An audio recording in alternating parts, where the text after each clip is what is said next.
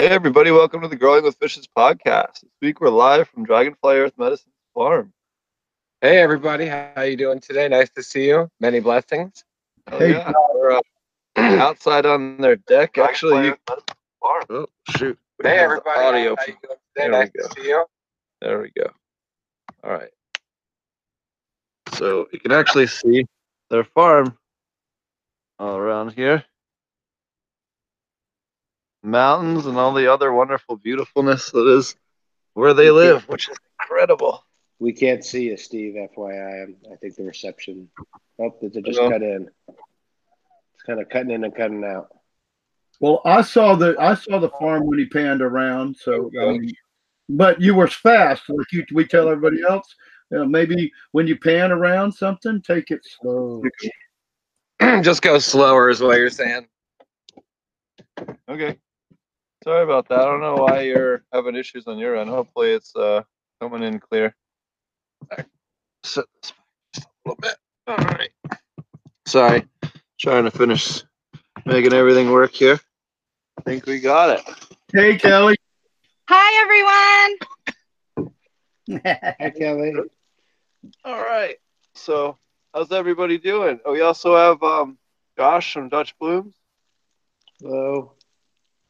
Got Roger. How y'all doing? It's great to be here tonight. I'm good. I can't. I've been waiting for the show all week. You got um uh Mr. Green Jeans. Hey, everybody. Great to be here. Thanks. So uh we're super excited to have Dragonfly on. Thanks for having us out here and having me out here. No doubt, no doubt. We're super excited about it. We live far away up in the mountains, so it's not a, not that often that people get to make it up and check it out and everything. You know, Yeah, we're really honored and stoked you made the the Yeah. long journey and really, really great to have you up here at our home. So tell us some everybody what you guys have been up to lately, what you guys are working on for this season and this year and what you guys are focused on.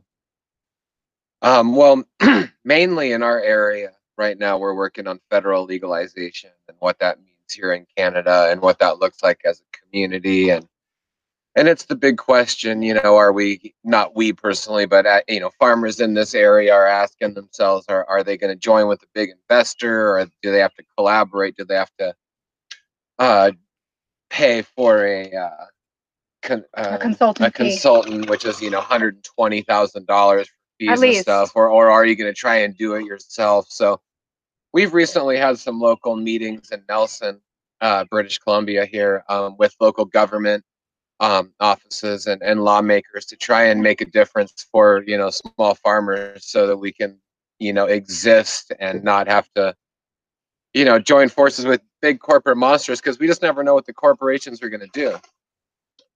I mean we feel like a lot of the business people that come in that are big corporate companies they can you know even lose crops or they can go out of business or change their names but you know when it comes to our farms it's, our way of life it's our farm and, and we can't mess around you know and and so we're just trying to make something really intentional Yeah, and I think that also what Josh is trying to say is that the Canadian model and, and the way that they've set up federal legalization really is, is a huge federal regulation.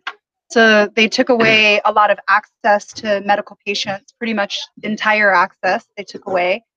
Um, and now we're left with this model that was set up by the federal government with corporations. So they took these big corporations that already had an idea that they wanted to go out and they wanted to be part of the cannabis industry and they really took their model and their corporate model and put it into cannabis there's not a lot of space for small Yeah. farmers and they didn't write the legislation so that small farmers can really be a part of it and the micro cultivating licenses that they're giving people really are not going to allow people to be able to make a living.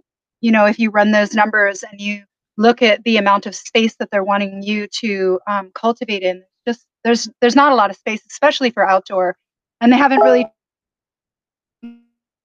uh, hemp into account. So they took hemp out of um, industrial hemp they made it like industrial hemp li- licenses totally null and void and they put them into the canadian tracking and licensing system and with that now is hundreds and thousands of dollars of these great hemp you that were doing great breeding hemp already and growing hemp.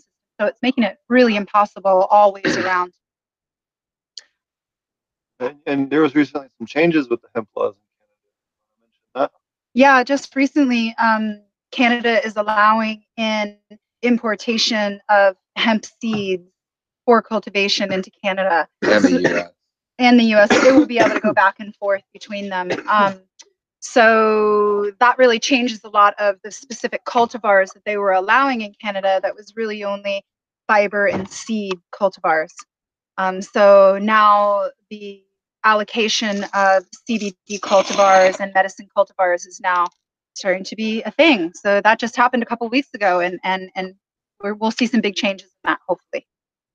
And I will say we are seeing congruency with this um, corporate legalization, we call it, because we were in Thailand and we were you know talking with people in Thailand about what medical, uh, what because they just recently created a medical scene in Thailand and they don't have farms to suffice the medical scene, so they're like, okay, well we're going to get our medical marijuana from different countries in the world, like Canada or Switzerland or other countries that are you know legally maybe it's uruguay or, or colombia. Um, and so there's already like this international shipping of cannabis going around. So in a nutshell what we're hoping to do here is is kind of find a model that we can work with in a federal legalized system that can help benefit the other farms that we work with in the, with pure certified uh, farm network and the pure collective so we also work a lot with the farms uh, that we work with the Pure Collective, and that's another reason why Steve is here is to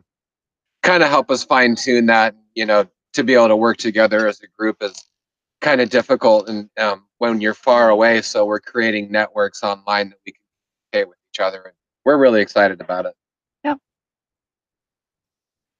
So, So what what are you guys doing right now this time of year on your farm to get ready for the grow season? Oh yeah. Well, we've been planting seeds and um, a whole lot of hemp. So that's really going to be our focus is working on breeding hemp cultivars that finish in the northern areas that are still really high CBD, but still you know under that 0.3 percent to make them hemp. Um, so we're working on that. We've got our whole garden planted um, in our greenhouse, and all of the seeds direct exo that you know the brassicas can be seeded at this time of year yeah, because our snow just melted. we use our greenhouses to propagate cannabis and food. So, you know, we have a whole greenhouse devoted to food. And then, so we're, we're preparing all of our garden beds right now and moving around compost and moving around hay and just establishing all the beds that we're going to use this year. And uh, yeah, we're just working on hash and hemp, hash strains and hemp strains. Yeah, and a whole lot of flowers. So we've been breeding zinnias forever and breeding a lot of different flowers. So getting all of our flower beds going. Yeah, we just planted the flower bed yesterday. It was Yeah. so awesome having you here for that. Tell us what it's Super like cool. for you to come here and see the farm after kind of seeing it online and everything.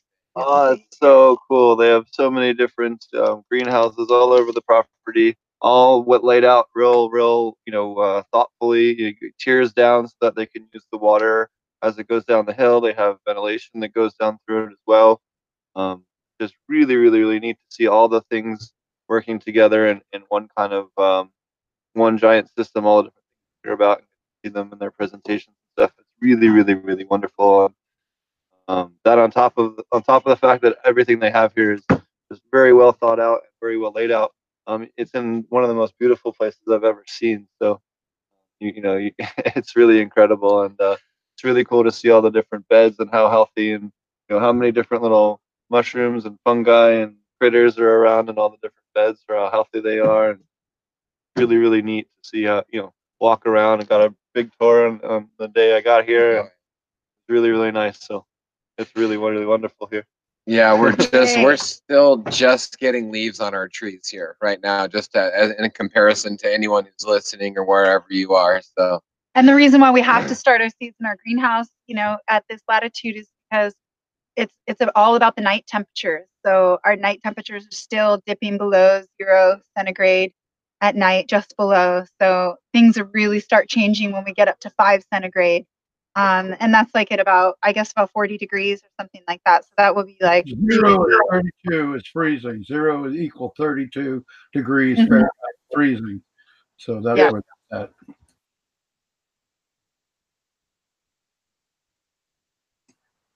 Yeah. Did y'all freeze up? So Oh. yeah, it's uh, it's great. Got a- I'm cold. As you- Say, We've lost the feed a little bit. What farm? Yep, we're working with Bo from Fields Farm, and we've also got. Yeah, are we We're back, again? Can you yeah, hear us yeah, now? yeah, yeah. Okay. Yeah, we got our Okay. leaves about a month ago. So yeah, but I'm in the south, so you know, for you guys to get your leaves only a month ago, that's pretty cool, you know. Yeah, it's been really weird weather for a farmer lately.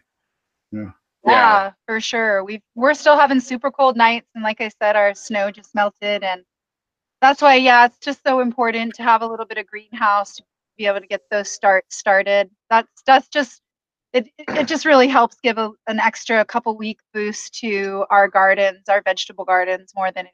And we do germinate all of our seeds in soil. We don't do any germinating in paper towels or anything like that. And it's not that we're against that or that it's a bad idea or anything. I think it's fine to germinate seeds, you know, whatever works for your system. But we're simple. what works for us is um, we like to put the seeds in our mouth and kind of give them like a taste of our mouth. Um, a taste, of our mouth. so we give them a taste of our mouth and um, uh, we put the seeds in our mouth and get the saliva on there, and then we plant that in in the soil, and we just feel like that's a really good germination. And I, I think the reason why you do that is because it gives like this deep, beautiful DNA connection, um, you know, to the cannabis and to ourselves. And I think that that's important growing it for medicine. And it's like we're letting the plant know that this is going to be medicine for humans and, you know, also dogs. We haven't tried to put it in the dog saliva yet, but maybe we should because we do make dog treats as well. Some CBD dog treats, but Could be cat. it could be cat treats as well. Hey, we don't let's have call any 'em cat. Pet, they're they're pet treats. Yeah. they're pet treats. And uh, what um um I want to say uh cultivar. what other what other non hemp varieties are you? Intoxicating. Yeah.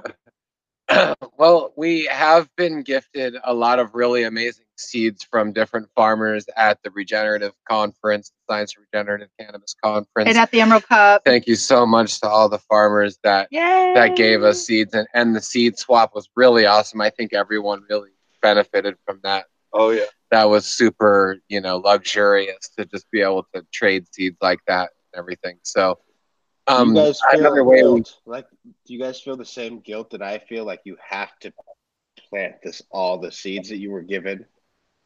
Sort of. We do. we don't have do. enough space for that, and that's sad. So I mean, that's the truth matter of the matter, and I want to. But Uh, we do yes, do it we do. we do do is dowsing with it. So we have so many thousands of seeds, and it's been a beautiful gift over the years. And all of our breeding and trading with people. Whenever we go to other countries, we always try to get seed. It's just like something that we collect, and you can't put them all in the ground. So we do a dowsing, and the ones that make the dowsing, you know, move and and groove are the ones that are going to go in, and the ones that don't, you know, are maybe going to stay for another year. So not all of them get in.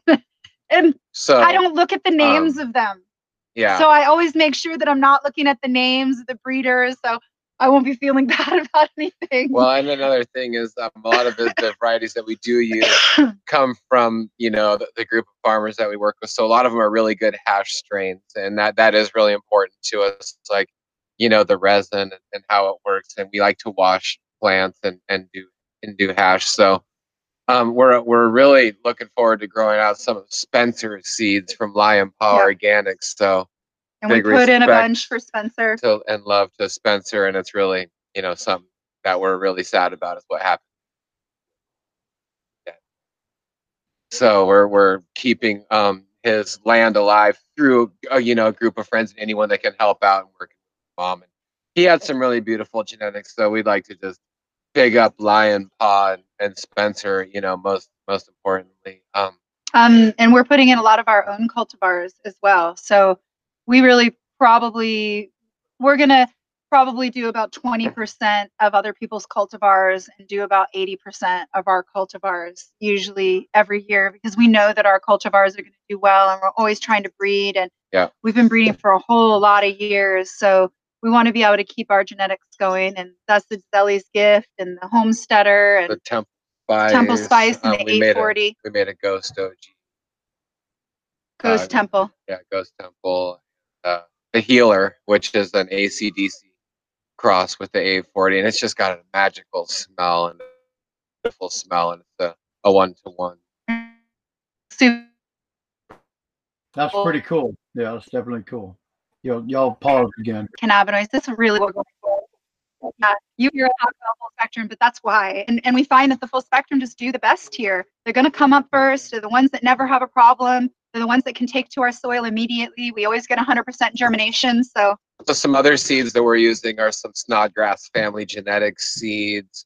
Um, we're using some uh, seeds from uh, the Humboldt local and, and northern Humboldt there, Heart Rock Mountain, some Green Source Garden seeds, some moon gazer, uh, Moon Gazer, garden of Greece, or- original Dankster and Stay Fly. Um, uh, yeah, Garden of Greece, which is Kush Kirk. Um, Green Source garden, uh, uh, Jesse Dodd, uh, BioVortex, and uh, we're also working with some um, local Kootenay strains up here that we've been working with for a long time and have some good family members that are that are here that have been keeping some really really awesome outdoor genetics alive up here, and we're excited to grow some of those out this year as well. yeah, and we're busting back into our really old uh, outdoor BC outdoor, and, and uh, we're really going to try to rejuvenate those again, and and maybe do some crossing with some CBD and see what we get. So super exciting! Yay, spring! The the infinite potential, pot potential. But All potential, life and food and pot. Yeah. Exactly. I love Well- it. I love it. It's all getting crazy around here. It doesn't take one minute. You can't. You couldn't grow anything here. Well, nothing ever dies here. Really, I'm in the swamp, but um, but then all of a sudden, it's like like it seems like overnight. It's like just, everything's two feet tall and growing like. I took a video too, Steve. I, I I- maybe I can share it with you guys tonight. I have to see. But Steve and them been asking me to take since you're the plant you know, like you, you kind of know all the different plants and weeds. I I told everybody I'd go around and take a video of my yard with all the wildflowers and stuff, and I'll see if I can share some of that with you tonight if if if we, we have time and the feed works.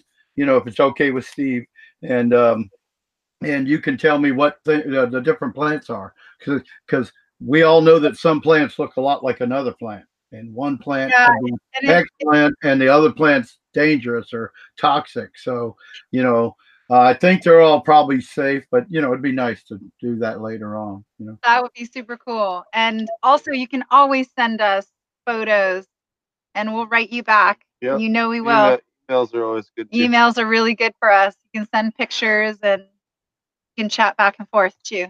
Love that. So what are you yeah, guys I'll doing? do that then What are you guys doing different this year on your um, farm from previous years? What what kind of things did you learn last year that maybe you're changing up this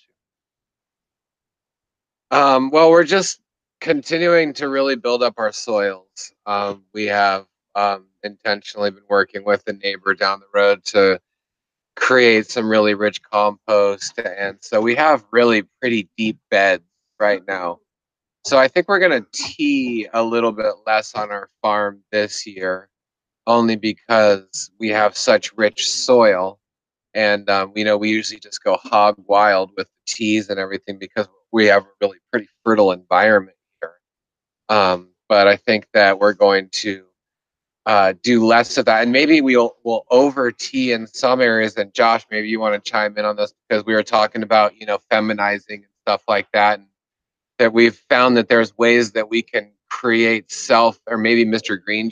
Do you have a thought about Creating this? selfing from really where nutrient soil. if we have a greenhouse full of plants that we really like that we really want genetics from that you can overfeed like we do nettle teas and comfrey and nettle juicing, and- especially to be able to get them self. and i wouldn't say overfeed but you like you know we just you can make a ton of it in our area and then we feed it in and then it creates a male flower just in the beginning. Just a couple. Just we're Just talking like the, the, the first two weeks of flower, you know, beginning. I, I definitely the you know, extra nitrogen, anything you know that that really encourages that extra growth. You know, I, I think you know it works, and also getting the roots to grow too. You know what I mean?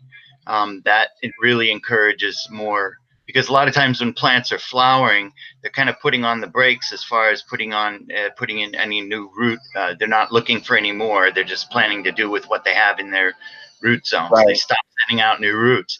But any kind of uh, you know trick that you can get to make them grow roots will probably you know help to encourage that flower. Yeah, one of the, um, Yeah, I think, and and we've really noticed that you know the seeds off of that. Maybe each plant will only have like 25 seeds, you know, max. They're huge. They're amazing, and each one is about 98 percent. But you know, we're still figuring that out. About 98 percent um, female. Have you found that as well with those that kind of selfing?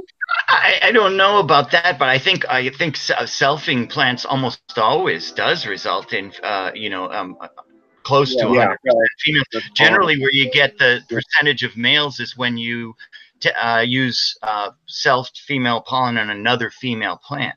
You know what I mean? When you go to the other female, And which you can that's also that's do as well. actually I was gonna say just to interject after talking it over with Eric And that from HBK and with Mr. Green Jeans and with Jesse uh, from BioVortex, I think the conclusion between all these guys that I really look up to is that to, to create a self plant, you would you would you would intentionally self plants in another environment. Wait for the plants that you want to self to mature to the third week, and then you'd bring these selfed females into the environment that would that would pollinate the room. Um, Huh. Anyways, yeah, Be, because the, the, the, the idea was to get the maximum, you know, uh, seed crop out of out of the area, you know, to make the, the most seed. But So but also the good the point of putting only if you only get a few seeds, it is true that they come out. You know, they they're a lot easier for the plant to develop them nice and big and strong. They Um, are really big. They're huge. Yeah.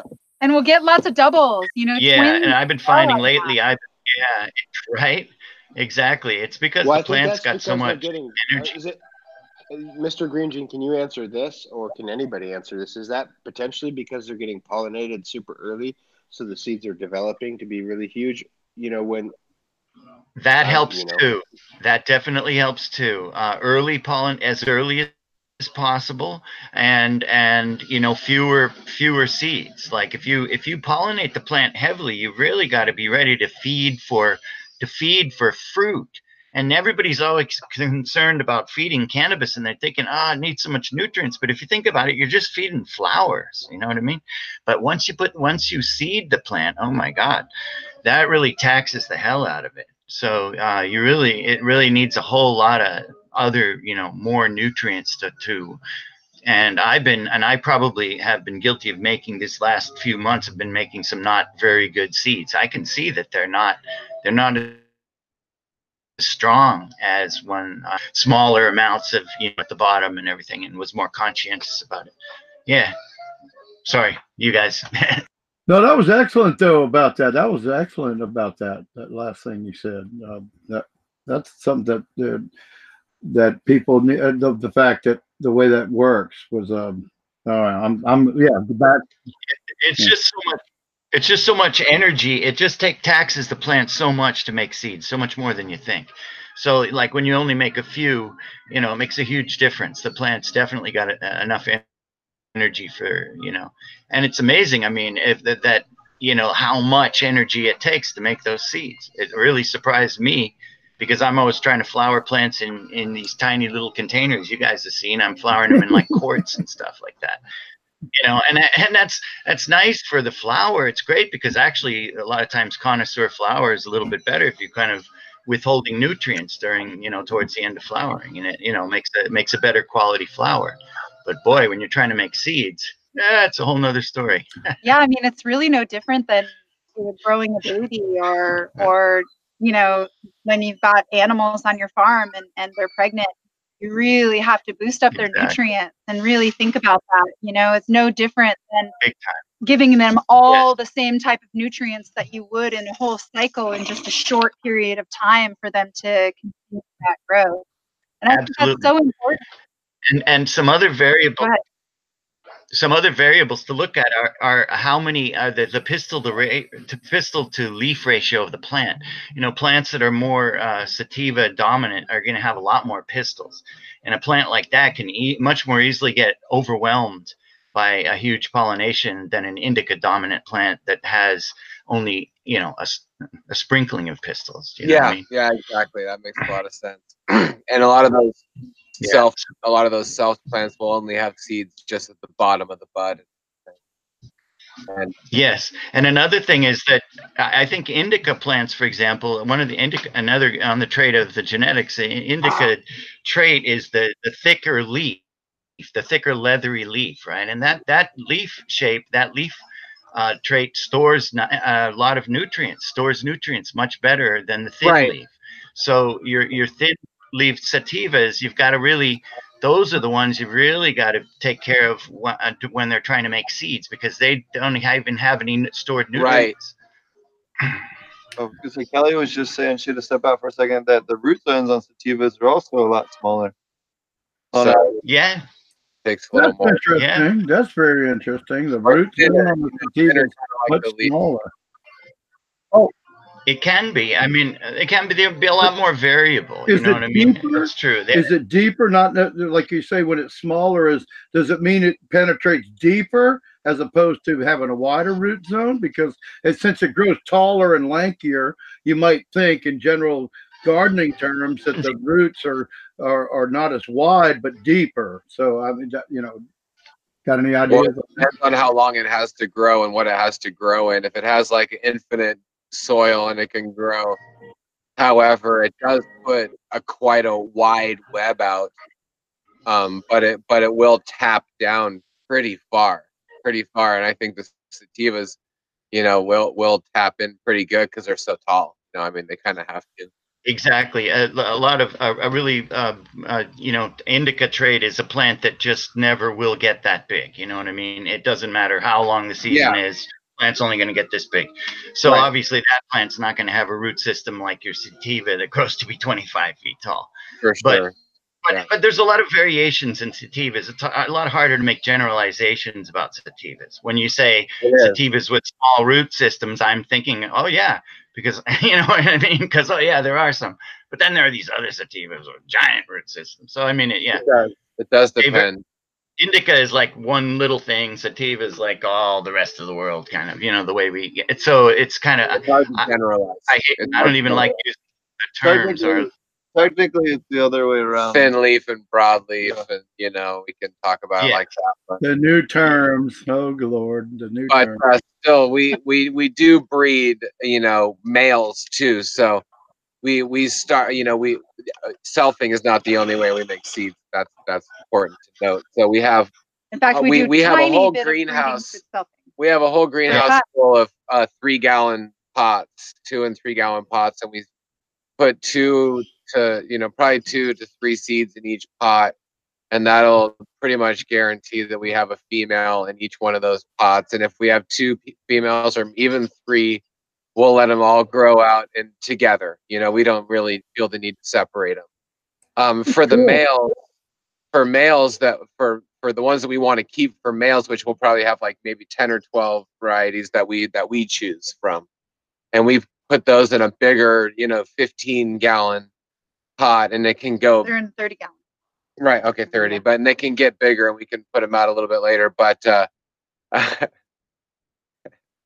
but um, anyway, so the idea is we put like you know seven or eight seeds in those pots, and then we you know make sure that we have like a good a good male or two males, and then if, if the males are starting to grow in there, then we kind of start you know vibing with the plant and seeing which one smells the best or has the best stature, and that's basically the Yeah. way we do it. And we we Whatever we're we're not for. choosing from you know thousands of males and there's plenty of people that are, that do that and that's a different way of breeding but this is just kind of homestead you know what works for us healthy in our area and we know what we're looking for. So if we're searching for R840 male genetic that we've been working with for so long. We definitely know what he looks like, what we want him to, what kind of energy he's got, what kind of stature he's got, how he how he smells on his stalk.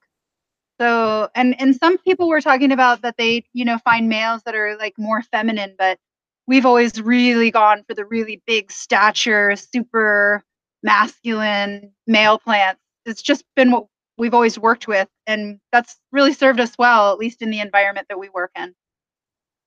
Can I ask a question and t- take a step back because I had some technical difficulties for a you know for a couple minutes.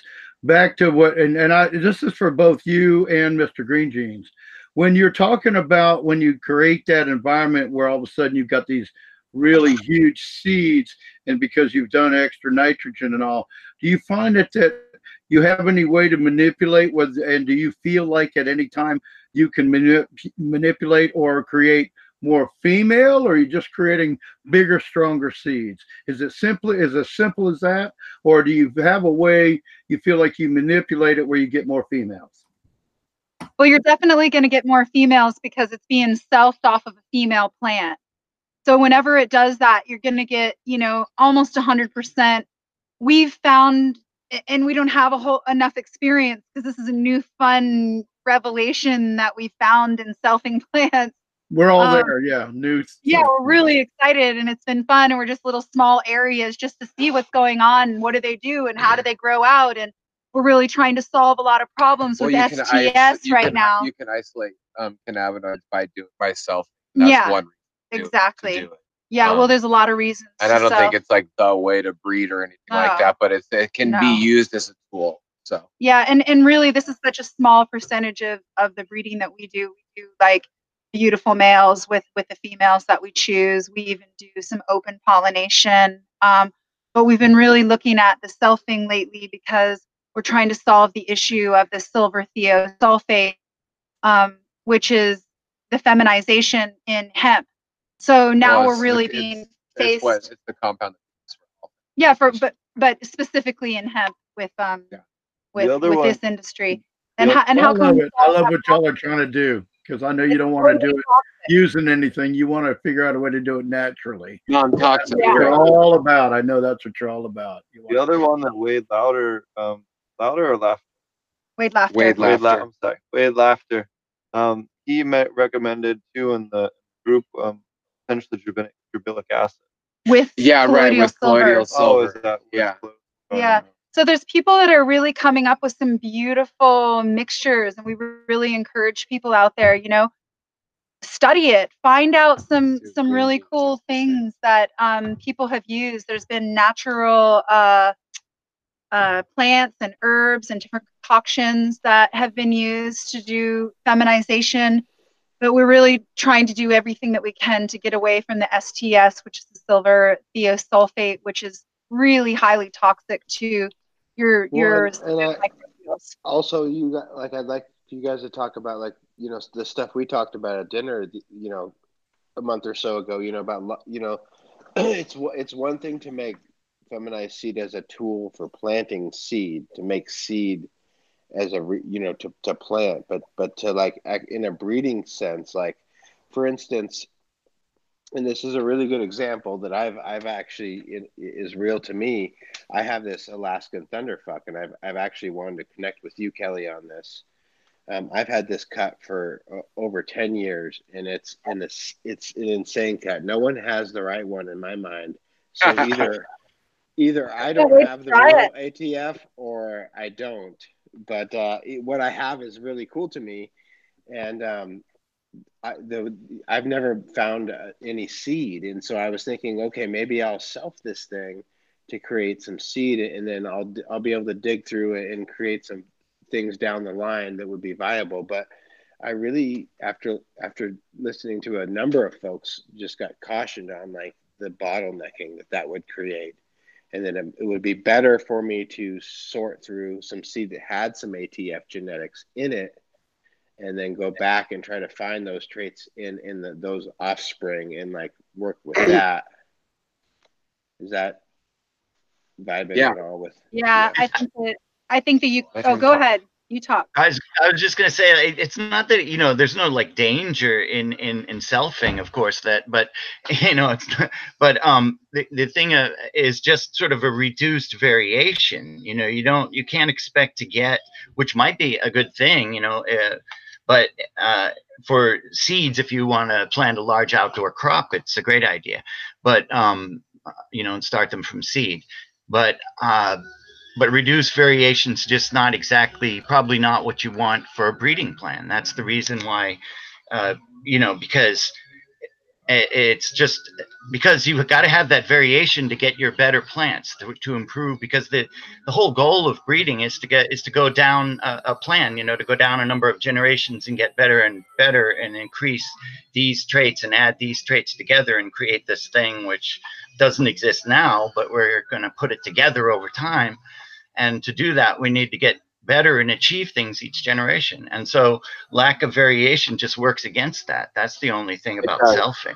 But but but but but but but taking the female pollen of one plant and going on to another plant, um, I've done that a couple times, and that doesn't seem to reduce variation a lot. It's kind of just like crossing any two plants. And then the added bonus is you still get a huge percentage of females. So that's really kind of a cool gig right there. I think like there's that. two different styles of breeding, though. I think, and you mentioned both of them, and if they're for different points, like you said, one Oh, man. one style of breeding is for breeding from new genetics that you can explore and exploit things you haven't found yet, and others are for being stabilized so that you know you've got the medicine that you're counting on, like for like you said, a large crop or whatever. So I think you have to look at it both ways. People can it's still breeding. You're if it, it, like so if if you're talking about selfing is what I talk about back breeding or you know uh, or I do don't you call it inbreeding or, or is, am I wrong? No, inbreeding, you uh, breed with the same, like with the same genetics inbreed line. You know, where you drink the same genetics over and over, but that's different than selfing. It, it, I use the terms that that uh, that uh, animal breeders use, which are line breeding and inbreeding. And inbreeding, especially, inbreeding means specifically breeding from the same uh, breeding together plants of the same generation, brother and sister. Line breeding is the crossing of plants from different generations. So that would be included, like if a back cross, crossing a son back to a mother, for example, is a line breed. So any intergenerational crossing is line breeding, and it, it's it's it's just uh, it's a terminology that you don't really hear in regular plant breeders. Don't use it. I don't think that, but you know it's convenient because the animal breeders use it all the time, and it and also because cannabis is male and female too, so it it they they you know it's similar to the animal breeding in that way. Or it doesn't have to be. I mean, obviously you can breed without the males and whatnot. Oh, I wanted to say another cool thing about males is that in defense of boys, um, they they they vary a lot. They vary cool, really a lot. Y- Generally, the, the unicorn it often is the boy. You know what I mean? I The, agree. um, I totally agree with that. That's why Yeah. you know, when you do find a good male and you see how it reacts with other females, then that's often one that you might clone and keep Yeah. around for a while. Yeah, don't keep males out of your life if you want to be a good breeder. Get get friendly with them, get to know them because they they really they they they are the ones often these outlying ones. You know, they're they're bell curvers and everything. so you know they you know they can really take your shit in new directions quickly. Yeah, and we were, you know, I think one thing I wanted to go back to what Joshua you were just mentioning is, you know, we are talking about feminizing and selfing and all of these very unnatural um, sort of progressions of the plant. It's definitely our intervention as human beings that we're coming and, and being involved with this plant. And there's a lot of ethics that are surrounding that. And I think that that's a really um, important topic in cannabis right now In is hemp. and in hemp especially and, and also in cannabis you know how can That's we true. respectfully breed and how can we respectfully carry on a lot of these lineages you know we've lost a tremendous amount of land races some people say there aren't really any even left because of you know this sort of haphazard breeding that we've been doing and i think that it's really important that you know we're more ethical and we really think about uh, the morality um, that we have and the responsibility that we have with the plant as well. I do think- think there are, personally that there are still some land race out there, and I know I'm talking with some people that have been around the world. Everybody sitting in them chairs that I'm looking at have been around the world, and I've been halfway around. But I've met a few people and talked with a few people, and of course, and when they've been handed the or been to Africa, you know, to get you know land race seeds, I think that you possibly there are some and they you know that there's some breeders out there that are uh, like somewhat underground let's say. Maybe they might be known but they're not going to come out here and, and you know there's a lot of stuff out there just like kevin's recovering a skunk right you know and for most part you could think how could he do that? That's got to be gone. But it's it's not gone. There's a lot of stuff that's not gone if you know the right people. And again if you're a world traveler you can find i still think there are some land race but i do agree you know like you're it is getting it's like peat moss you know it's getting little little, you know it's there's Well, not you gonna a lot. I, think the land race, uh, you know, in this point are in major conflict zones, you know, and but sometimes the conflict zones actually brings the soldiers, which then brings the weed, brings the seed too. So that actually kind of doesn't work too. And how far back does land So, race really go? yeah, so and I don't how know, far back does we got go? some we got some seeds uh, from Indonesia this year, and there, there, there's an area in the North Sumatra called uh, the Aceh region. It's A C E H, and it's um, Aceh is an acronym for Arabic, Chinese, European, and Hindustani, because it's an area where there has been ancient trade and spice trade for a lot of years. So Indonesia is super hardcore against cannabis, and it's like the death penalty. And um, thank you.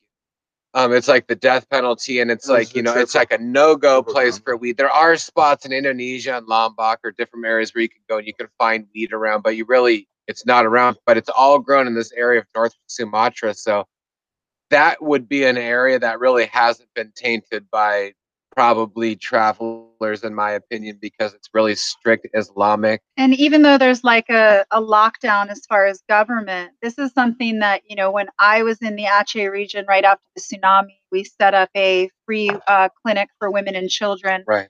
And, uh, you know, the men would come into the clinic and I would ask them, you know, whatever kind of ailments or whatever they had going on, I would ask them, you know, well, how much do you smoke a day? And they would have one pack of their, you know, cannabis and on this side another pack of their tobacco. And they would say, you know, I have four of these a day and six of these a day. And it was part of their daily diet. And um, they didn't really see it as anything that was bad or wrong. So there's a lot of areas Which in is super Indonesia weird. That isn't, you know, they're not following governmental laws necessarily. Which is super it's weird. Very because we're sitting in Bali, which is like this super epic Hindu spot, and you can't smoke weed. And then they're up this super hardcore Islamic area, and everyone's walking around with weed in their pocket. It like it's like kind of it doesn't really totally make sense, but but they talk about getting herb from India, like back in the s- 16 and 1700s, the Dutch because it's a Dutch colony. They had the Dutch people brought seeds from India. So how much of a land race is it if it was brought from Dutch, you know, from India or whatever? But you know, we also got seeds from Thailand. Yeah, I, I wouldn't consider that a land race at all. You know, we're talking about you walking through the jungle and you find a plant that's like 40 yards long and, you know, uh, sativa, and that's a land race, you know. Uh, now, I mean, that's what I think a land race is. And, know, Well, I we mean, grew out. We've grown out a bunch of land races. We grew out some land race from the Himalayan connection um, online, and uh, it was some Malana cream. And I mean, there's an argument. You know, we can, we can debate on whether it's technically a land race, but the way that it grew was crazy flowers, super tall, not really buds. You know, plants and that had like craziest flowers ever. You know, you can you're like you didn't like recognize flowers but they did still make really amazing hash. I Um, see your argument, though. I do. I, I see your argument about like, oh, the Dutch brought it over there. Okay, so I agree with you. That's not really, but it might be a very, it's very, it might be indigenous at that point. It might what be. is land when it's hundreds of Land race. Thousand years. when it's hundreds Right. of yeah, without being tainted, I think You know. It's tainted. Bad weed. And we Bad weed. humans, humans have been, we've been carrying we, we i think I, I want sometimes i think it's our role to move to move genetics around the world i think it's one of our it's one of the things we do, that humans do in the ecosystem is we we It's true. transport genetics around we stir shit up dude Exactly. It's pure folly to think that anything's pure in, in that sense because it's been constantly, you know, been changing hands and you, we always we we fully believe that that humans have been circling the earth for millions of years. and i think we've been messing around with cannabis for a long time man i Yeah. think we've been, since the beginning for Which sure. you know, it, that kind of brings up for me, you know, right now with things that are happening with, you know, phylos and and breeders and different things, you know, there's there's a lot of people that want to maybe jeopardize them, themselves um, by uh, patenting, you know, genetics or something like that. But really, it's just it's we're all in an evolution right now, and um, yeah. Can, can I go back to something you said about, you know, guys, this blew me away earlier, but it was in your introduction, so I didn't want to interrupt you, but I really want to ask about like forever Thailand. You could do anything you fucking want to do in Thailand. Uh, you can have anything, you can do whatever you want to do. But if you took a ounce of weed in there, it was a death penalty. So can you elaborate on what you were talking about with their Thailand's actually having a medical marijuana program or what it you know can you elaborate on thailand a little bit because i'm extremely interested in that after the way their history runs you know So Yeah. in Thailand, they just you want Oh, yeah. In Thailand, they have been talking with Malaysia. There's been a lot of communication um, back and forth with different Southeast Asian countries and governments. I think it's, is it? Not sure. Um, and they've created a medical program uh, that there is up and running right now. As of like over a month and a half ago, they've got medical, they've got licenses to be able to consume it they aren't going to necessarily be allowing um, cultivation of it, but because they were saying they might be importing it. So it's all really kooky in the same way that all the other governments are stepping into cannabis, I think. But the main point is that, you know, people are going to be able to get access to it. And I could elaborate a little a little bit more if you want, which is it sounds like they're following you i want you to elaborate but i want to say on what kelly said it sounds like they're following the same pattern as the us like it's being grown because you can definitely get some good weed in thailand but uh but uh, it's Yeah. not legal. It's not legal, uh, but Well, you it- can still smoke it as long as you don't bring it in or take it out. You know. But what do you want to say? Elaborate, I- my it- friend. so it's really crazy because you know a few years ago in Thailand there was the mass killings happening by the government to drug Right. dealers, and and like you know up to thirty thousand people they were talking about getting killed in the drug wars in just one year, and uh, um you know they they were really hardcore about it, and I think that it's just like they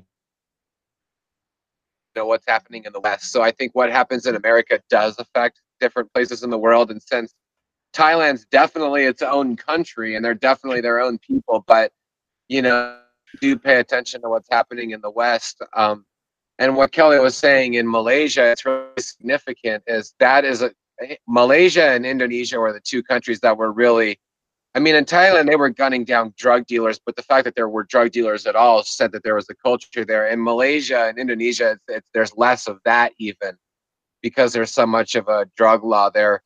So in Malaysia, there was a, a person I don't know his name. You can people can look it up, but he was giving away cannabis oil to people that were terminally ill that didn't have, you know, anything that could work in the medical system we anymore. should give Vega.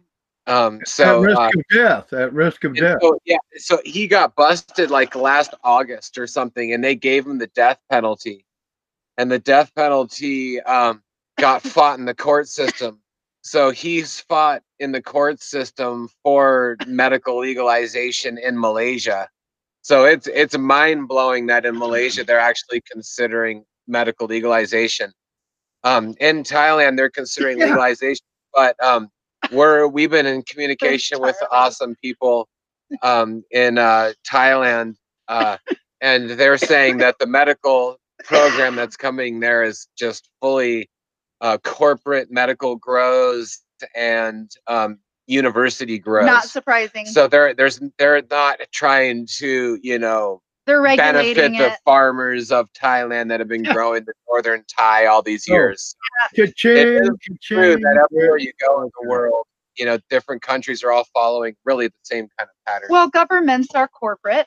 They're ruled by corporate, and so of course they're going to speak best to and make world. money for corporate, make sense. laws and regulate for corporate But makes the good money. thing is, the great news is that the more that people are talking about it, it normalizes cannabis.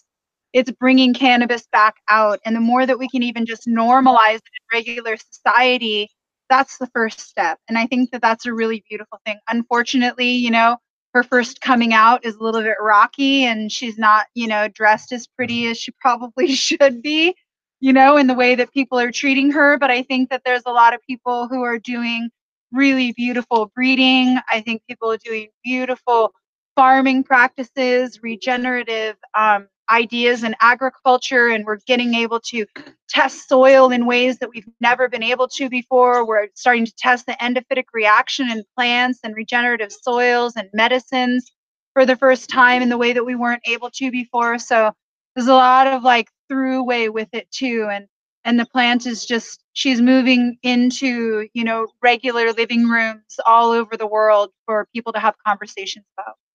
And the whole the world in general has been ahead of the U.S. in, in medicine and the open mindedness to allow things to be medicine for the most part.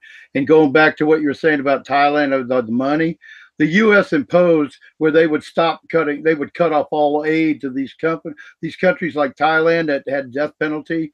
They, for for you know all these other countries that have death, they just went extreme because they were getting millions of dollars or billions of dollars from the U.S. for aid, and U.S. said if you don't impose strict drug laws, even though that doesn't necessarily suit your um, community um, or, or lifestyle, uh, we're going to cut off your aid. So the governments went eh, went overboard. That's that's from an old guy saying this is back, you know, a long time ago. And that's how a lot of these laws in the foreign countries really happen. Now, some countries were that way but a lot of the countries were because the U.S. imposed their will, you know, and and threatened to cut off aid, you know. But um, anyway, that, that was something I, I threw in from uh, you know a while back. Sorry again. When we were in Jamaica, we found that it was also really corporate cannabis that was taking over in Yeah. on the island. I mean, there's you know the Rastafari people, you know, have been growing weed forever, and you would think that you know that there would be some kind of heritage clause or something that would like you know bring them in, but they often felt like it was just either big money coming in from the outside from from bigger companies collaborating or you know maybe it was through the government too so it, it is true it's really similar in every country Yeah, you know, I just wanted to take a minute. I've been seeing Tara Lee, Miss Tara Lee down there, girl. It's so nice to see you. We haven't seen you. Yeah, Oh my a god. I missed you guys. So I'm nice really to see you. excited you. You are just such a love. I just am loving talking to you, and I can't wait to get together with you again. And even though we're doing it virtually, it's really nice to see your shining face. For all of you out there who don't know who this beautiful woman is, she is behind the scenes, really trying to the regenerative movement and bringing a lot of energy farmers and thank you so much girl for your work your Wow. Kelly. That's wow. Thank you. Very honored by that. Thank you. Yep, Thank you. It's true. Your your connection with the plant is deep and um, and it's very personal and uh, and I really honor that with you and it, and it really shines with the connections and and the information that you're willing to share with the world. So so appreciate you. Holy cow. Thanks. Didn't expect that. Wow. Thank you. I love you guys a lot, man. You guys, you guys mean a lot to me. I, I knew I had to come up to BC and meet you guys. I knew that that was Josh putting on this conference and bringing us all together. And I got to go spend the weekend with Potent, and man, we had a great time up at 420. And and now look at this. This is great. Thanks, you guys. Yeah. So what are you doing, girl? What's going on? What's I happening? was, I was working outside all day today. It felt so good to finally be outside. So Awesome. Out with my chickens and my geese and getting ready for my uh, putting straw on my beds and I was watering everything, getting my ground ready, trying to figure out where I'm gonna put my vegetables this year. So yeah, it was great. Checking on my seeds and they're got to put them out in the sunshine today. So yeah. Awesome. What are you smoking on there? Uh, super lemon haze, my favorite, you know. Always super lemon haze. Yeah, yeah, yeah. Nice. Good one. So how did you guys like my rosin? I have to ask. Honest, honest opinion, what was your favorite one? Do you remember? The one in the pink container, but I don't remember the name. That was Bubba Kush. Or no, That it was uh, Buddha Kong. It was Buddha Kong, actually. That was, yeah. That There was nice. Yeah. That one. That was It was one. very fruity smelling, right? Yep. Yeah. Yep. Yeah. we were all like, "Woo, Tara!" Yeah. They were all all good. good. It was really hard to pick a favorite. I can't even really remember a favorite. I just remember sampling them all and feeling like these are rad. Really, Thank They really, all taste good. yeah. Thank you. Yeah, it was fun. Glad glad I got to see you guys and meet with you. That was awesome. Yay, we've got lots more time in the future to hang out. We got work to do. Cool. I'm ready. Awesome. I see that uh, uh, Josh dropped dropped out. Dutch. I was gonna say something to him. but He dropped out. Must have uh, gotten disconnected. What? Yeah, he did drop out. Yeah, he. Yeah. But he's always busy, so he's always a lot of So, time.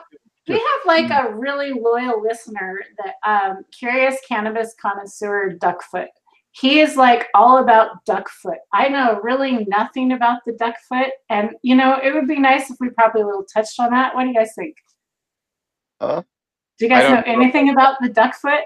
No. Yeah, Steve knows a the lot more. right? Duck- yeah. Steve's the Steve's the expert on duckfoot. But Because he a keeps asking in chat. What is Mutation. a mutation?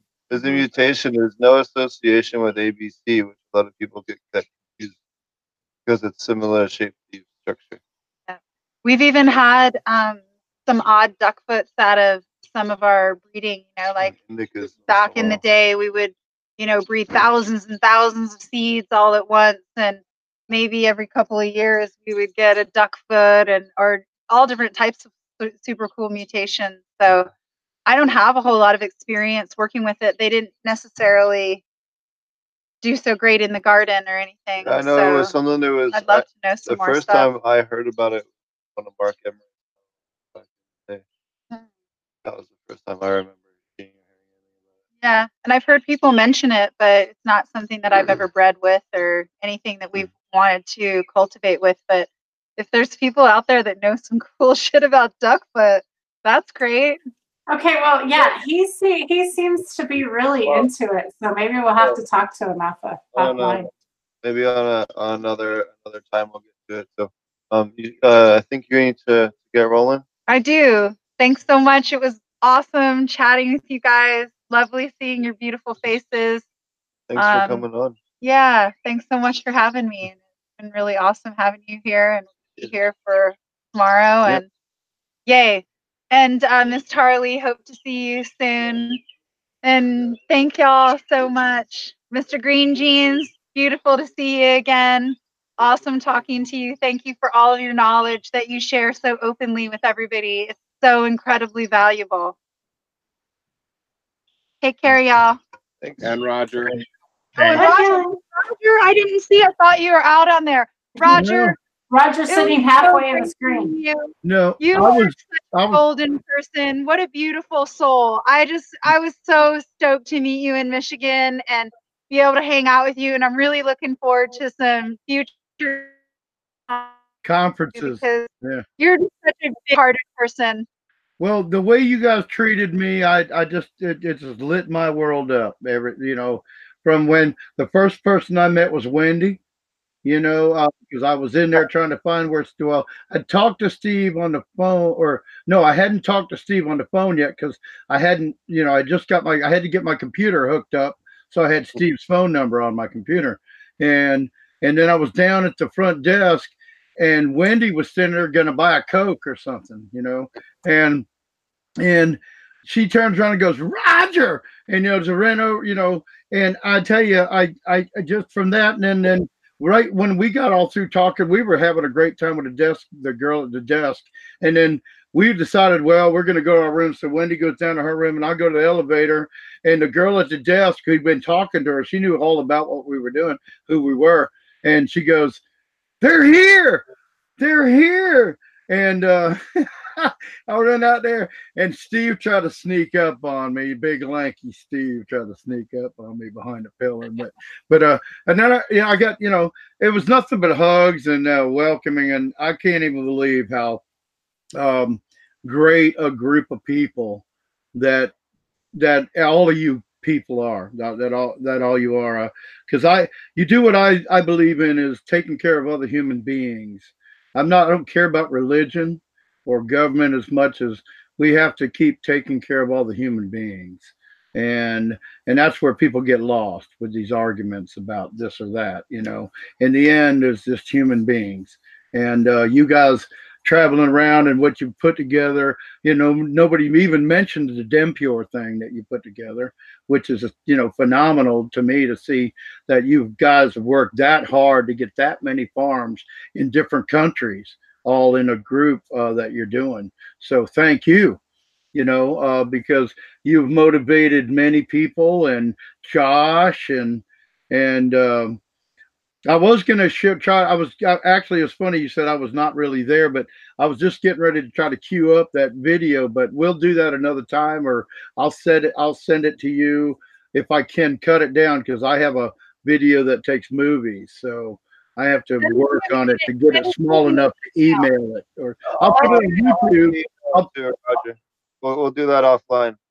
yeah, yeah, but I'll, I can even email it to you. I can put it on YouTube and email you a link. So, Yep. but thank you guys. Bye, Kelly. The love you showed me, that's all I want to say. Everybody showed me so much love, and thank you. I'm Well, I felt the same way way about you, Roger. You were showing everybody such good love and good hugs and good energy. You were just setting the tonality for everybody to just have a great time. So I love y'all. Have a great evening. Y'all have a nice time. It looks beautiful out there. Wish I was there.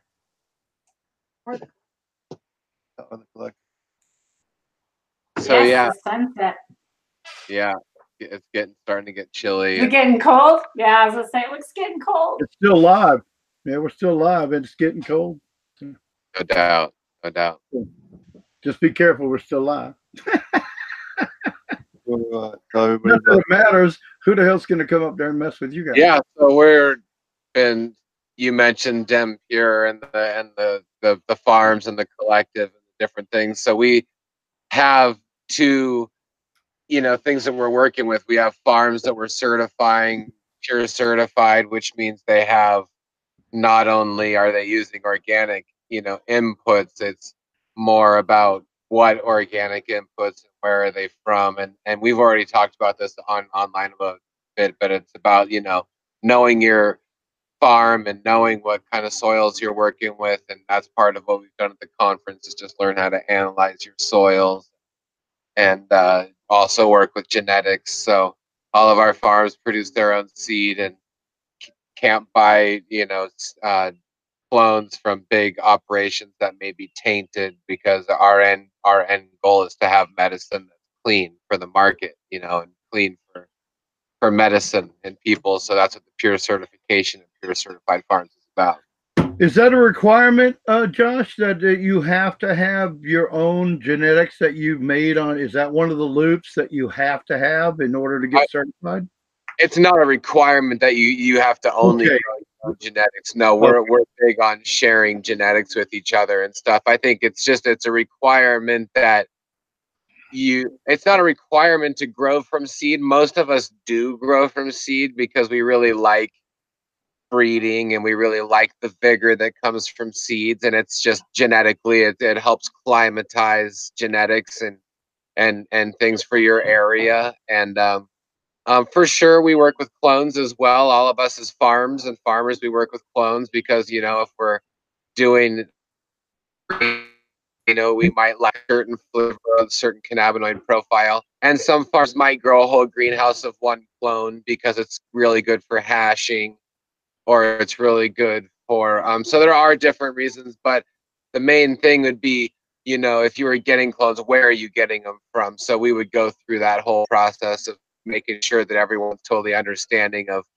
how when you have an extract if it's tainted you know tainted with uh, pesticide residue or herbicide residue so so i know uh, the, the other thing is you've got a you got a number of closed loops that you have to have in order to be DEM pure certified right yeah and yeah so we chose to have six closed loops to be part of a farm so that was a way to just go beyond it's it's a way of showing that you've gone beyond just having organic inputs. It's a way of showing that you're giving back to the environment. So the idea of the certification was that our mm-hmm. farm was environmentally positive. You know that we part of the requirements is to grow food. Another part of the requirements is to have flowers and and pollinator gardens or bird houses and bee houses so that we're enhancing the environment. Even if you're growing indoors, you know, there's people that you're you're still growing an outdoor garden with food, just because it's good for humanity, and I think it's good for business for us to be healthy and and think about gardens. So a closed loop would be maybe that you're growing your own nutrients, maybe that you're growing your own food, uh, maybe that you have a worm farm. Uh, maybe that you make your own seed or that you have solar energy for or? So if you're using chickens or you're using, you know, crop rotation, or if you're using, um, uh, you know, you can just imagine, you know, anything that's alternative, anything that's kind of, you know, a cycle that's that's going on top of itself, like in permaculture, systems work on top of themselves. And so, so I got a question for you then today I went got up at daybreak and I went out there while the dew was still on all my dandelions and I pulled up a bunch of dandelions and I chopped them up and I mixed them up in my brown sugar and I got them outside the mason jar. So how close am I to having a closed loop on that? What what else has to? Well, I have to use them as a nutrient, which is furthering the loop. But where does the loop close? Well, I mean, words are limiting and and also they're freeing. So you know, a closed loop would just be basically like when one cycle laps on top of another cycle. So you know that that to me is a closed loop, and it's uh, you know biodynamic certifications and Demeter certifications out there, and other people that use the term closed loop. And so if you have dandelions growing in your in your yard, you could eat the dandelions for lettuce and food, and you could consider that a closed loop because you didn't have to go to the store and it was produced on your farm. You know, you can pull the dandelion root up and dry it out and make tea out of it for yourself or your plants, and that's really extremely good too. You can take dandelions, ferment them in a fermented plant juice, and that's that would be today. Yeah, and that would be you making your own nutrients. So to us, that's a closed loop.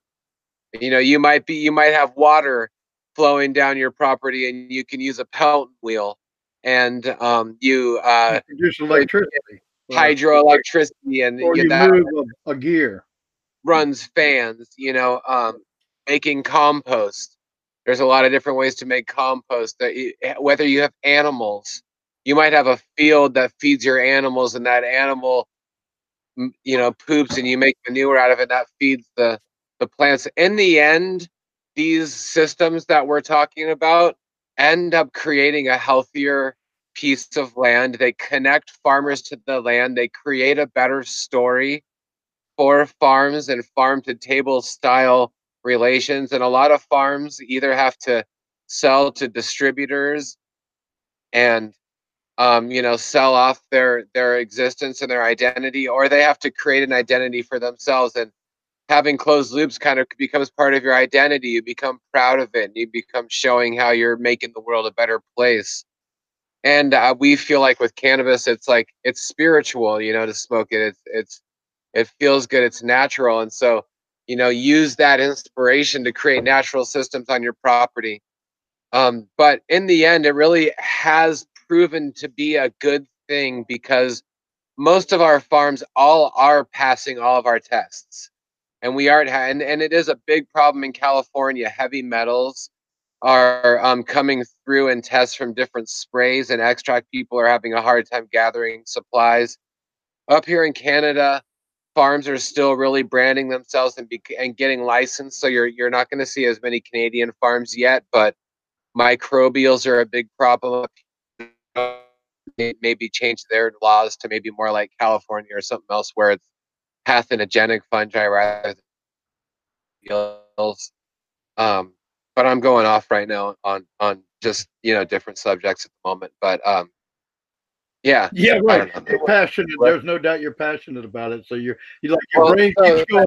Oh, but I have this problem I want to talk about. But wait Well, anyway, the, the, the farms are basically just the example of making the world a better place. If if if Right. big agriculture is killing us and and maybe big medical pharmaceutical things is maybe it's helping us, but it's also it's killing our flora and our ability to to digest and just like the the flora and the of the, the soil microbe, the soil food web, you know, modern agriculture is killing us. So we're using these farms as an example of how you can make the world a better place. And we're proud of it.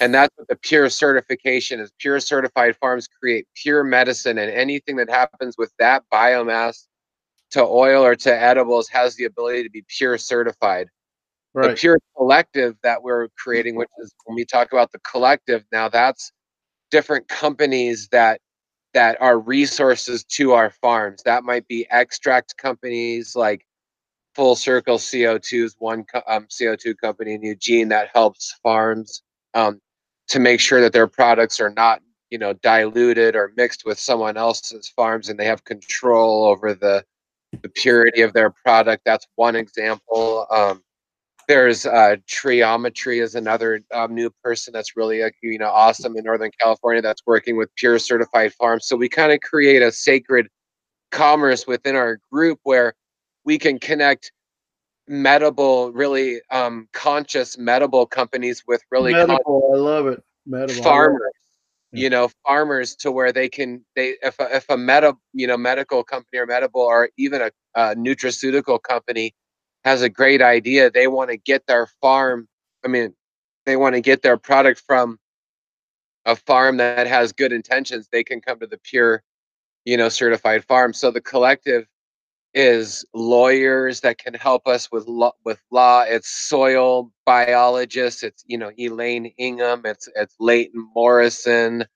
Um scotto granolas is, is on there to help farmers uh you know you know we've worked with you know a lot of different people to to be on there so we're trying to create a network that supports farms so we can all exist five years from for example There's a question in chat. Um, do you certify vegetable farms? And I'm Yes, assuming yes. yeah you know i yes we do certify vegetable farms and there and there are eh, eh, part of our requirements for the pure certification for ganja farmers is that they grow food so that's that's because we love food. And so when we're in the world we're in indonesia and we're in other places it's kind of like ganja farmers are still kind of the black sheep to the farming world so it's been almost like a little weird to integrate with food farmers sometimes but yes you know a food farm that is using you know natural farming techniques or or eh, closed loop systems biodynamic food farms you know we want to work with you we don't necessarily we're not trying to be just associated with cannabis we're trying to be associated with conscious farming and dynamic living you know we want to be healthy on all Healthy. fronts so yes thank Yeah. you for asking please get in touch with us Yeah, Very cool. Um, yeah, and that's what we do on our farm. And Steve can tell you what it's like Oh, on yeah. our farm. You know, we have kind of an integrated food and cannabis Yeah. greenhouse um, thing going on because we try and save a lot of our food. You've seen our pantry. We have, you know, a lot of food that we've saved and, and jarred and canned and stuff. So I know we believe in a healthy way of life. Uh, we know everyone. Some people live in Sao Paulo because we're just working with this ganja tox from Brazil and 20 million people live in the city of Sao Paulo. I mean, how connected to nature can you be? But still, there's people that want to eat well, and still, there's farms outside that can help them. So it's a global mission, really, it is for us. we're, but we're still small farmers on the hill in British Columbia. Not for long. But the impact is big because I think people want to do good and I think they want to feel healthy. And I don't, if you're a cop, you still might get cancer. And, and if there's nothing else that can help you, but like maybe cannabis medicine, then it really doesn't give it, doesn't matter at all what walk, walk of life you're from. And really that's our, our biggest love is breaking down the boundaries, maybe being more like mycelium you know, be more like, you know, fungi, not having boundaries. You know, we can all, maybe we're all just creatures of the earth. So that brings up another question in chat. Speaking of fungus, what type of funguses do you grow on your property? Well, uh, we were walking around with Steve recently, and one of the, we don't have a lot of ground um, natural wild fungi in the same way as like the coast or in oh, Oregon. Oh, found a, you guys found a morel, right? We have morels, and, and there's areas where you can find chanterelles, and there's a lot of matsutakis and pine mushrooms, a lot of wild mushrooms. There's a lot of polypores. There's a lot of medicinal mushrooms in our forest, so we use that in our medicine. What what yeah, do we use?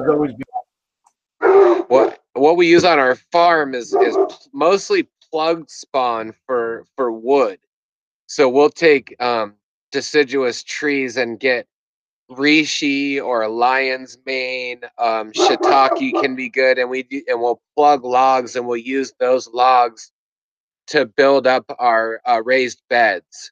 And in some cases, in the case like reishi, you can bury medicinal mushroom logs into the soil. So um, learning how to do plug spawn um, and log culture is a really great way to utilize that um, you know on your homestead as well. Um, so we like that. Garden giants are another one that is King Stropharia is another easy one because it, it eats biomass um, very vigorously and can live in compost and, and in garden beds. So um, we try and keep that spawn alive um, by digging big channels in our garden and then covering it. And you, like we'll dig our aisles out and then pile material in our aisles and then cover the aisles and walk on the aisles and build mass throughout the garden. So um, we don't have oyster on the property at the moment, but we have used oyster mushrooms. Oyster mushrooms can um, inoculate straw really well if you just cook it and uh, pasteurize the straw a little bit. Um, you can use oyster mushrooms pretty well. Um, so those are some of the quick homestead mushrooms that we grow um, in the area. We do a lot of lactic acid bacteria cultures. That's not a mushroom, but that is a culture, and that's kind of more natural farming stuff. So when you say log, log, uh, you're talking about Hugel method? Is that what you're talking about? Uh, well, not necessarily. Um, okay. A Hugel method would be a way to build garden beds or swales by burying logs. So that is using logs. When I say log culture for mushrooms, what you're doing is you're buying plugs that have been inoculated with mycelium. They've been colonized by living mycelium, such as reishi mycelium or uh, maitake, shiitake, um, lion's mane, if I didn't say that. Yeah. But but um, that that's four mushrooms that grow really pretty well in garden situations. So you can you have to take fresh logs and not logs that have been sitting down on the forest floor because they may already have um, other other fungi in them. You have to take fresh trees and cut them and cut lengths and then seal them with uh, some kind of soy wax so that you don't have any kind of uh, competing fungi, and then you drill with a drill. Drill, um, you drill in little little bits into the log, and you put the plugs into the log, and then you cover the plugs with wax, and then those plugs eat through the fresh, living lignin of the tree, and and there's sort of sweet carbohydrates that live within trees and it feeds the fungi and that's that's called a log culture that's that's using plug spawn because you're you're using mushroom spawn and you're colonizing plugs and then you're using the plugs to colonize the log And in That some, is so How cool. cool is that? Yeah, everybody? that is cool. yep. Yeah. Takes a little digging, but then you get you know get these people to give up them secrets. yeah, and it's something that is really fun to use. And in some cases, like Maitake and, Li- and reishi, you can bury the logs straight into the your your living beds with just the top of it um, uh, above the soil, and it'll sprout Rishi. Rishi, and it's and it's sweet to see medicinal mushrooms sprouted underneath like ganja trees. You know, I mean, that's like it's kind of like that's the coolest thing ever. You know, is to have like medicinal mushrooms and weed growing together. So Okay, new goal this year under my cannabis trees. yeah, give it a try. And and, and shiitakes could be maybe uh, uh, maitakes could be used for the long uh, raised bed logs. Velvet foot and Okies will also be one you can go on with as well. Yeah, you can you could try enoki. You could try that. Different environments allow you to do different things. Yeah, that's a good. or, or yeah. plug. Yeah. Yep. Yeah. Check into some of your local mycology, your local areas. There's there's people who do plugs on. It's pretty fun. Now's the time to do it in the springtime. When there's a lot of water in the tree, there's a lot of water pulsing through trees in springtime to feed the leaf growth, and that's a good time to get uh, your logs and, and plug them with spawn. Yeah. and mushrooms um, having mushrooms growing underneath your uh, your cannabis is really crucial because the cool thing about mushrooms is they grow i'm sorry they breathe the same as human beings so a fungi exhales carbon dioxide and inhales oxygen and a plant you know as we know exhales oxygen and inhales carbon dioxide so if you have a really healthy fungal community in your soil, which is really what we're trying to get is a lot more fungal qualities in our soil. And that's why hugel and and having stubble and, and hay and, and and and stuff in your soil is good because it builds fungi because fungi eats carbon. But when you have a big, you know, fun fungal colony, it just it breathes with your plant and it feeds your natural cold CO2 to the plant. It's it's it's and some cultivators, like if you really want to get heady with cultivation, it's really fun to outdoors. To you can grow um, a lot of these um, cultures also in bag spawn, and you can have greenhouses right next to your other cannabis greenhouse, and you could have a covered greenhouse with with fungi growing in it, and you could pipe in, you could air pipe in the CO two into a cannabis greenhouse and it would be like a really beautiful way to you know have a kind of two greenhouses next to each other symbiotically working together with, with each other Do you want to talk about maybe what some of the mushrooms, your guys' medicinal mushrooms? In fact, Josh gave me some of your guys' cocoa. I'm so excited to try it. I was just going to order some. And uh, while I was over there visiting Josh, he gave me some.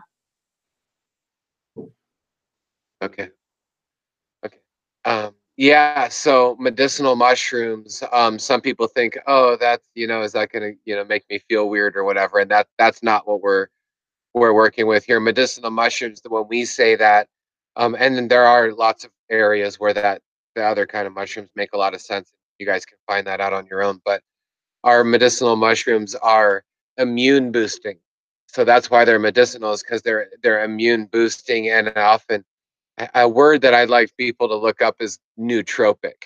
So nootropic is a is a word that means like a, you know a, a basic term is like a smart compound where it, it it's good because it's a good word for us because we're into regenerative living and what a, a nootropic compound regenerates cells and regenerates life. So um, a lot of medicinal mushrooms are nootropic, and lion's mane is one of our favorite ones that's nootropic because it feeds your brain and it feeds your cognitive function. And you know, who who doesn't want to keep your brain healthy and and cognitively functional? Um, I definitely do, and especially as you age, you know, I think it becomes more and more important. So, medicinal mushrooms often grow on trees, and and the type of mushrooms that they are called polypores. And that difference between a tree mushroom and a ground mushroom is ground mushrooms often have gills unless they're boletes, and then that's more like a sponge. But ground mushrooms have, you know, a different way to to to to export their spores. Polypores grow on trees and they have lots of pores underneath their their conch shape and that's why they're called a polypore and and the conch is sometimes people call them conchs because it kind of looks like a conch on a tree. There's different ones. There's artist conch there's the red belted conch which is the Fomitopsis pinicola um, the artist conch is the ganoderma applanatum there's the amadou which is the fomes fomentarius there's the chaga which is the Inonotus obliquus. Um, there's the birch polypore, which is the uh, Piptoporus betulinus. And I know all those because I really, really love them, and they do grow in our area quite a bit. Um, so, you know, one thing we overlook is trees are longevity beings. They live for 10, 20, 100, a thousand years. And so Majestic. Yeah, often these mushrooms are, are growing on trees that are dying. But sometimes in the case of chaga, it can grow symbiotically with the tree while it's living. But a lot of the compounds in tree longevity compounds. So chaga, for example, has SOD is called superoxide dismutase and that's longevity. And chaga is the has the highest amount of SOD compounds of any comp of any which ORAC rating is what you use to um, to uh, judge or to gauge antioxidants within a plant. So chaga has the hey, most. Josh, I'm sorry to cut you off, but we missed like. Can you back up? Like all of that was really robotic. You guys cut out. Oh shit! Okay, so where'd you leave off? Sorry. off? Um, where were, you were just starting to explain. Um, we were into the pores and the gills. The, the chaga. There you go. Yes. And it get, it started pick. It started kind of flanging out. Yeah. You know, okay. connection. Yeah. Chaga is great because it grows on birch, and birch has betulinic acid, and betulinic acid is one of the most healing compounds to humans, and birch, you know, used by the Siberian shamans. You can drink the birch bark. You can drink the the the, the birch. There's birch. You've seen a birch beer. Um, uh, so chaga synthesizes that betulinic acid, um, and it has the most SODs, which is a superoxide dismutase, which is a, a longevity enzyme. So chaga has the most longevity enzymes out of any mushroom or any herb on the earth. And that's really excellent. Um, I'm going slower. um, but also, uh, there is uh, antioxidants and ORAC ratings. And so Chaga has the most ORAC ratings. Um, you guys know about the Iceman who that they found in Italy? Ötzi um, is is the Iceman, and and that yeah. that was a you know, you heard about it. Oh yeah, yeah, or, or Urtzi. I thought he was, but yeah, I don't exactly. think I know about him. Yeah. I'll have like, to look it up. Okay, go ahead. It was like nine thousand years old, from what I remember. You can people can look it up, but it's about nine thousand years old, and it was found. I don't know if it was ten or twenty years ago, but it was it was in the Alps of Italy, Alps in the Italy, and all of a sudden they're like, oh shit, there's there's a body and so it's this fully intact human being uh, from 9,000 years ago. And it had, you know, so they were able to analyze the clothing of, of this, of this person and, and what was in his stomach, what he was eating. And um, from a mycologist point of view, was interesting because there was three mushrooms around his neck in a necklace. And there was also those mushrooms in his belly. And so one of those mushrooms was chaga, and that's good because it's immune boosting, keeps you alive. You can drink it in tea. You can also use chaga as a tinder to keep the flame alive. you know, from camp to camp. Um, then they had the birch polypore, and the birch polypore is a uh, uh, a uh, anti-parasitical, and antifungal, and antibacterial. So that would be a really, really good mushroom to have around if you are battling any kind of ailment or sickness. Um, and the other one was the amadou, and the amadou is the Fomes fomentarius, which is another tinder conch, which is one that you can bring the flame from one camp to the next. Um, you can also make a hat out of it and do different things. So we really love mushrooms, and they they Oh, also so is that the one your hat's made out of then? say what? mushroom- Is that the one your hat's made out of? You have a Yeah, mushroom the hat. hat is Yeah. made out of the amadou, which is made out of the Fomes fomentarius, which we got in Romania. And um, you know, we Paul Stamets does have the hat, and we did learn about you know it through him originally, but we didn't know where it was from or how it was made. And if people are interested, we could tell you, but because we did go to Romania and learn learn about that. Yeah, go ahead and talk about it a little bit because actually people have asked me questions about that. Any anything else you want to say before we get her up? So uh, my battery's dying, and um, we Oh, we only have a little bit of time left before we're gonna be able to have to cut out. All right, I thought it might be the problem. You might have a battery because you're out there. You know, Yeah, we're yeah we're we're in the middle. Of, you know, we're, we're- lovely show, man. Josh and Kelly, and and you know, well, do what you got to do, Steve.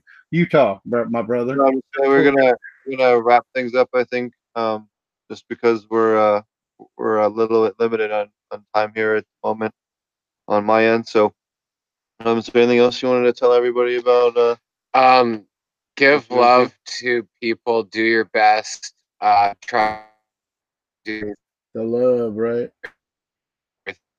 and uh, we appreciate you. is there uh, how do people find out about you and them pure and all the other ones? So we have na- um, natural organic products made from micro herbs with mycorrhizal and bacteria, and really awesome. They work real good with compost teas and compost extracts. And you can find Dragonfly Earth Medicine products at dragonflyearthmedicine.com. You can also find um, our superfood cacao drinks, which are raw cacao with medicinal mushrooms in them. We also have a pure six medicinal mushroom blend that people can um, get the mushrooms and they can make medicine out of, and that's all on dragonflyearthmedicine.com. Um, you can find out about Dragonfly, um, about Pure Certified Farms at dempurefarms.com. And on that website, you can learn about the closed loops that we talked about. You can find links to all the farms that are pure certified, and they are all really beautiful people. Um, we um, helped start this this ball, but we really feel it's the farms themselves that really make it shine. So we're really, really feel blessed to be a part of. You know, we we started it, but we it's not us that really keeps it going. It's all the farms and how amazing they are. So really look up pure certified farms. You can look up DEM pure hashtags or pure family hashtags.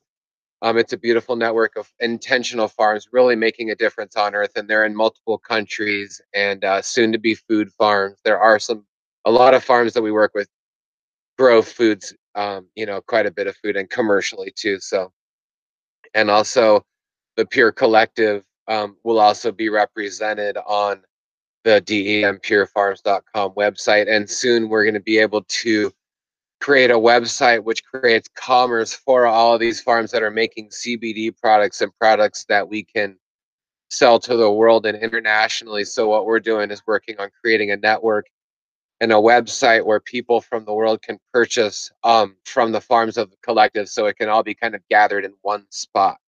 And that's how we can create autonomy with our farms, but create strength through working together. So um, thank you, thank you, Steve, for this opportunity Thank to, you. to talk about what we're doing. Thank you, Mr. Green Jeans and Roger and Tara, everyone here, everyone online. We're really blessed to walk this path with you. We're really dedicated to, um, you know, the human race and humus beings. Yep, awesome.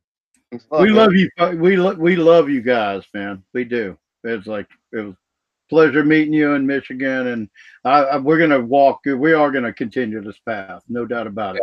You know, We I have no spent a load of money the last month to go down this path to convert from my farm.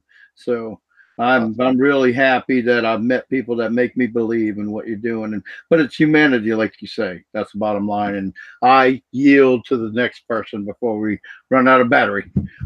All right. Thanks.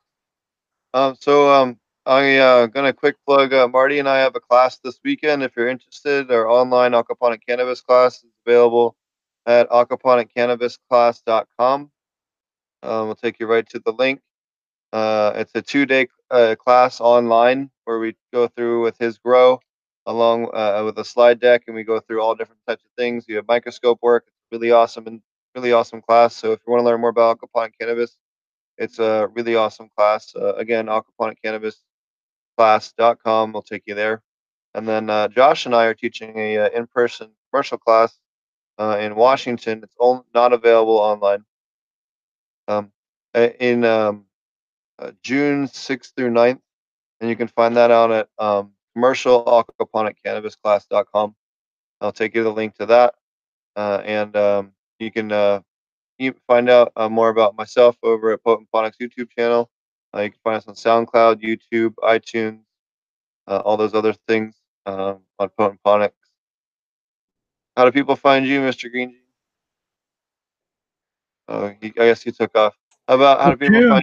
June, the June class is at Josh's farm. You didn't say that, but it's at Josh's. Oh yeah, the June class is at Josh's farm. Yep. Um, how do people find you, uh, uh, Roger? Well, you can find me uh, at artlovegrowingmarijuana.com, at Roger Latewood, at Instagram or Facebook, which I prefer because I don't do phones because I'm legally blind. For so for all my friends out there, just contact me there, and we'll find a better way to get a hold of each other or communicate, whichever way you want to do, whether it be email or whatever, uh, or phone calls. But yeah, that, I'm I'm happy. Uh, I, I tell you what, tonight was a great show, and when you guys look at it, you're going to see a background. You know, as it got dark, it was purple. It was freaking. Right. The sky was purple back there.